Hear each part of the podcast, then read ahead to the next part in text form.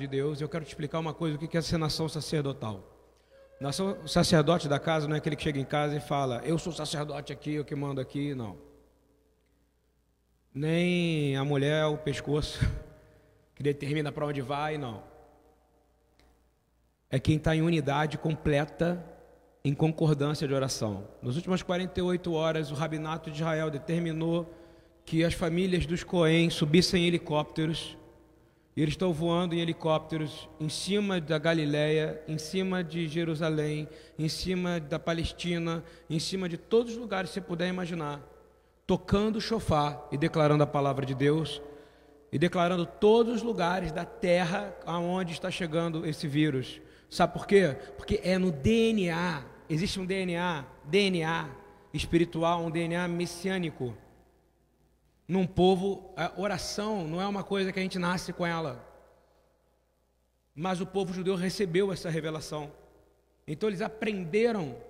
E eu vou te dizer, eu não preciso entrar na Bíblia inteira, eu vou te dizer aqui, ó, enquanto ela estava ali, eu estava me arrepiando, porque amanhã nós vamos liberar um artigo no IDI, na nossa página do IDI, e aí a gente começa um trabalho chamado de Galileia para as Nações, com relação a muitas coisas. Mas, na verdade, o que eu quero falar é que há uma revolução de Yeshua chegando na terra outra vez. Quanto mais houver ardência na terra, mais ele vai preparar o povo dele. Quando alguém fala de evangelho, eu vou te dizer o que é sacerdócio. Mas que coisa religiosa. Não, os homens não estão religiosos em Israel, eles estão entrando em helicópteros, com chofar, não tem nada mais pentecostal do que isso, são ortodoxos declarando, o reino desse mundo pertence a Adonai. Eles estão subindo em cima de helicóptero e girando, rabinos, declarando, por quê? É uma guerra, e uma oração é entender que é guerra, é estar alerta, é não estar dormindo, não é ficar reclamando, não é falar da vida, é conversar com aquele que é o Criador da vida. E eu vou falar para você o que está na minha cabeça, por que o povo judeu recebeu isso, e eu vou te dizer, nós temos que gerar ciúme neles. Mas no momento eles ainda são modelo, eles estão lá orando de manhã, de tarde, de noite, pelas 70 nações, não aumentou as nações, eles estão lá, 70 nações, 70 nações, sabe por quê? Porque a palavra de Deus não mudou. É importante você entender que o Senhor, ele vai romper a porta de bronze, a fechadura, vai tudo arrebentar, não vai nada ficar, porque as portas do inferno não vão prevalecer contra o corpo do Cristo. Mas eu quero ler para você o que é evangelho aqui, eu quero que você ouça da voz do próprio Deus, através de um profeta 700 anos antes do Cristo encarnado.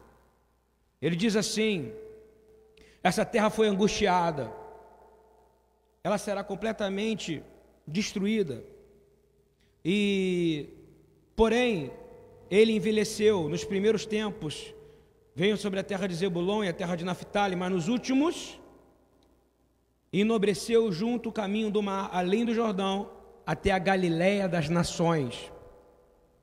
O povo que andava em trevas viu uma grande luz.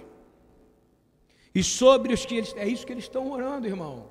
Porque essa é a fé messiânica. A gente crê que quem andava em trevas verá uma grande luz. Quem andava em trevas viu uma grande luz. E sobre os que habitavam na região da sombra, da morte, resplandeceu a vida. Aonde a morte, a vida. Aonde há alguém clamando uma voz.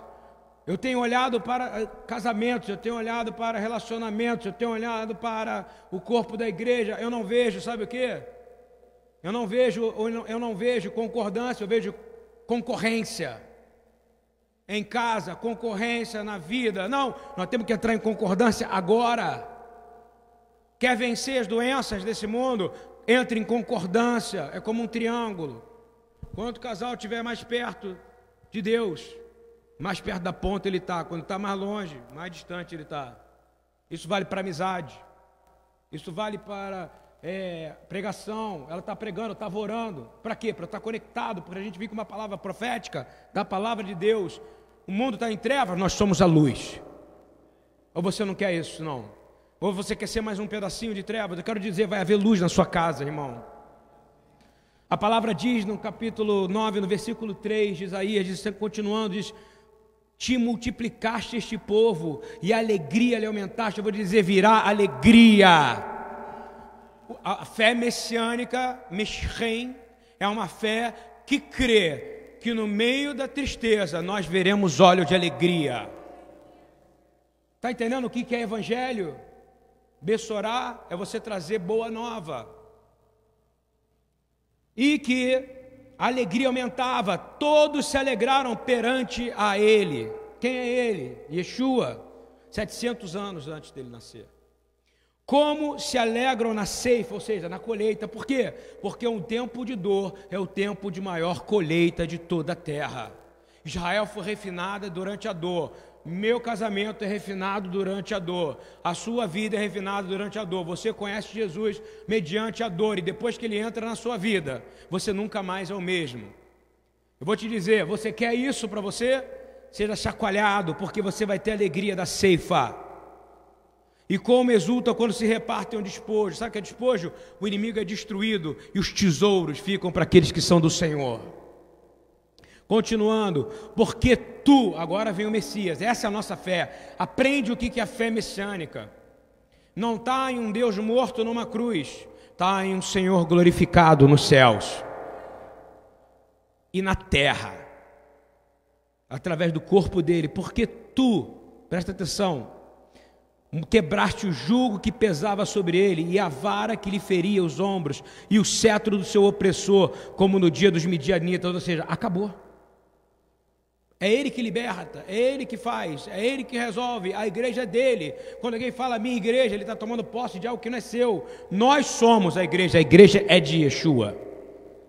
Toma sua posição de servo, toma sua posição de escravo, toma sua posição de quem deve alguma coisa, porque você deve a ele. Mas ele não te cobra nada. Porque toda a armadura daqueles que pelejavam com ruído, ou seja, só faziam barulho. Olha aí o vírus, olha aí a mentira, olha aí o carnaval, olha aí não sei o que, estão batendo, ó. Já viu um gorila? Como é que ele mostra que ele é forte? É só isso que ele pode fazer, um animal feroz. Mas nós temos o leão da tribo de Judá. É isso que você tem que entender, quem é que está pelejando a seu favor, então se submeta agora. Coloca a sua casa, coloca o rebelde da sua casa, a rebelde da sua casa e fala, eu não consigo dominar, mas não é porque você tem que dominar, é ele que pertence à honra, o domínio e o poder. Muda a sua posição, sai de querer ter o controle, sai de querer mandar e coloca, o governo pertence ao Senhor. E diz assim, porque toda a armadura daqueles que pelejavam, ou seja, faz muito barulho, grita muito, meu jeito é assim. E a vara que lhe feria os ombros e o cetro do seu opressor, como o dia dos Midianitas, porque toda a armadura daqueles que pelejavam com ruído e as vestes que rolavam no sangue serão queimadas. Ou seja, não vai haver doença. Você crê nisso ou não? O sangue não vai te contaminar. Nos últimos dias, porque o sangue que nós temos que crê é o sangue do Cordeiro, e o sangue dele não coagula, o seu sim, o dele não. E diz assim, porque um menino nos nasceu, daí que os rabinos oram. Estou dizendo, essa é a fé que Jesus tinha. Jesus não tinha o Novo Testamento, ele veio cumprir isso aqui, ele é a aliança. Abre seu coração e ouve, um menino nasceu, você crê nisso que ele nasceu? De uma virgem? Um menino nasceu, um filho nos deu. Quem deu esse filho? Jesus, ele deu para nós. O Pai. O principado está sobre os seus ombros, ou melhor, a tradução está errada nessa Almeida. O governo está sobre os ombros dele. Toda a autoridade está sobre Jesus. E ele está sobre tudo. E o seu nome será, vamos falar junto comigo, maravilhoso, conselheiro, Deus forte, Pai da eternidade e príncipe da paz. Do incremento deste principado e da paz não haverá fim. Vou repetir de novo, do poder que emana dele não tem fim. Tudo vai passar, que é o que está em Mateus 24, ele está apenas repetindo. E aí os rabinos estão clamando isso, sabe por quê? Porque essa é a verdade. Eles não sabem quem é ainda, mas nós sabemos, nós declaramos essa palavra aqui. O principado dele, o governo dele de Shalom, durará Leolam Vaed, para todo sempre, e sobre o trono de Davi e no seu reino fará o firmar e o fortificar em juízo e em justiça, desde agora para toda a eternidade, porque o zelo do Senhor dos Exércitos fará isso, estará com ele de toda a eternidade por eternidade. Assim eu declaro em nome de Yeshua sobre a sua vida. Pega essa palavra e diz: aonde tem trevas, luz; aonde tem dor, cura; aonde tem ferida, seja sarado; aonde é cinza de tristeza, alegria; aonde o diabo está fazendo barulho, batendo no peito como um gorila, como um animal, você está ouvindo o grito de um homem que disse: está consumado. E hoje ele é o Senhor sobre toda a terra. Ele é o Melech Haulan, e a ele pertence. Eu quero declarar isso porque é a confirmação disso. E todos nós em espíritos entramos num cântico novo, porque aquele é o único que é digno de abrir o livro, o leão da tribo de Judá. E diz assim: ele que foi morto, e com teu sangue compraste para Deus homens de toda a tribo, toda língua e todo povo, toda nação, e para nosso Deus os fizeste reis e sacerdotes. Irmão, você está como rei e como sacerdote. Isso que vai diferenciar a sua oração. A sua oração não é um momento, a sua oração é um estilo de vida. Repete comigo: a minha oração precisa ser um estilo de vida. Paulo fala: orai em espírito incessantemente, dia e noite, porque você precisa estar preparado, porque o inimigo está fazendo barulho, mas quem ora incessantemente em espírito só ouve a voz do Senhor dizendo: está consumado. E aí olharam para ele e disse assim, e olharam para o nosso Deus, os fizeste reis e sacerdotes, e eles reinarão sobre a terra. Estou dizendo, Deus disse através do Espírito a João: nós reinaremos sobre a terra com o Senhor. O inimigo quer fazer você ficar com medo, mas eu vou continuar dizendo o que está acontecendo agora aqui, 700 anos depois do que eu li de Isaías. Agora aqui é na eternidade. Você faz parte disso se você quiser.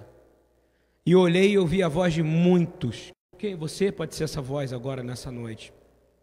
Ao redor do trono em espírito. Quem crê que pode chegar em espírito perto do Senhor aqui? Chega agora perto dele. Ele está te protegendo, ele está trazendo alívio para o seu coração. O que essa mulher pregou hoje é simplesmente isso. Você tem acesso ao lugar mais secreto e poderoso do universo. Aonde João foi, aonde ele foi, ele viu que muitos foram junto com ele. Quem sabe João viu você nessa noite, hein? Em espírito lá, mas você quer chegar em espírito lá? Tira o peso da carne agora. Tira o peso da carne. Tira o peso da roupa, tira o peso do dinheiro. Sabe por quê? Eu vou te dizer aqui, ó. E olhei e ouvi a voz de muito. Ele não viu. Ele olhou e ouviu a voz de muito. Ele não viu os muitos, ele ouviu. Você quer ouvir? Ele está ouvindo você, ele está ouvindo a nossa oração nesse momento. Dizendo que estavam ao redor do trono, dos animais, dos anciões, era o número deles, milhões de milhares de milhares. Somos nós, irmão, em espírito, orando aqui. E todos diziam com grandes vozes, vamos falar junto? Digno é o Cordeiro que foi morto. Fala junto comigo, de receber. Agora você vai ter que dar para ele o poder. Deixa para ele. Tudo é seu, Senhor. As riquezas, a palavra que está sendo usada é dinheiro, você acredita? Kessef, é prata. Toda a sua riqueza pertence ao Senhor. Ele é o único digno de receber o poder, de receber Kessef, a riqueza, de receber a sabedoria, hormá, koach, a força, a honra, a glória e todas as ações de graça. Nós declaramos em nome de Jesus.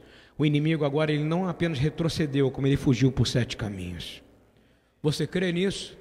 Que o Senhor abençoe os judeus em Israel, que o Senhor abençoe o Eduardo, o Jacob, que o Senhor abençoe a Eliane, que o Senhor abençoe os nossos amigos, o Senhor abençoe a igreja, o corpo gentílico de Jerusalém. Nós oramos pela paz de Jerusalém, porque viverão em segurança aqueles que te amam, Jerusalém. Em nome de Yeshua nós te glorificamos. Amém, amém e amém. Seja dado a Ele a honra, a glória, a riqueza.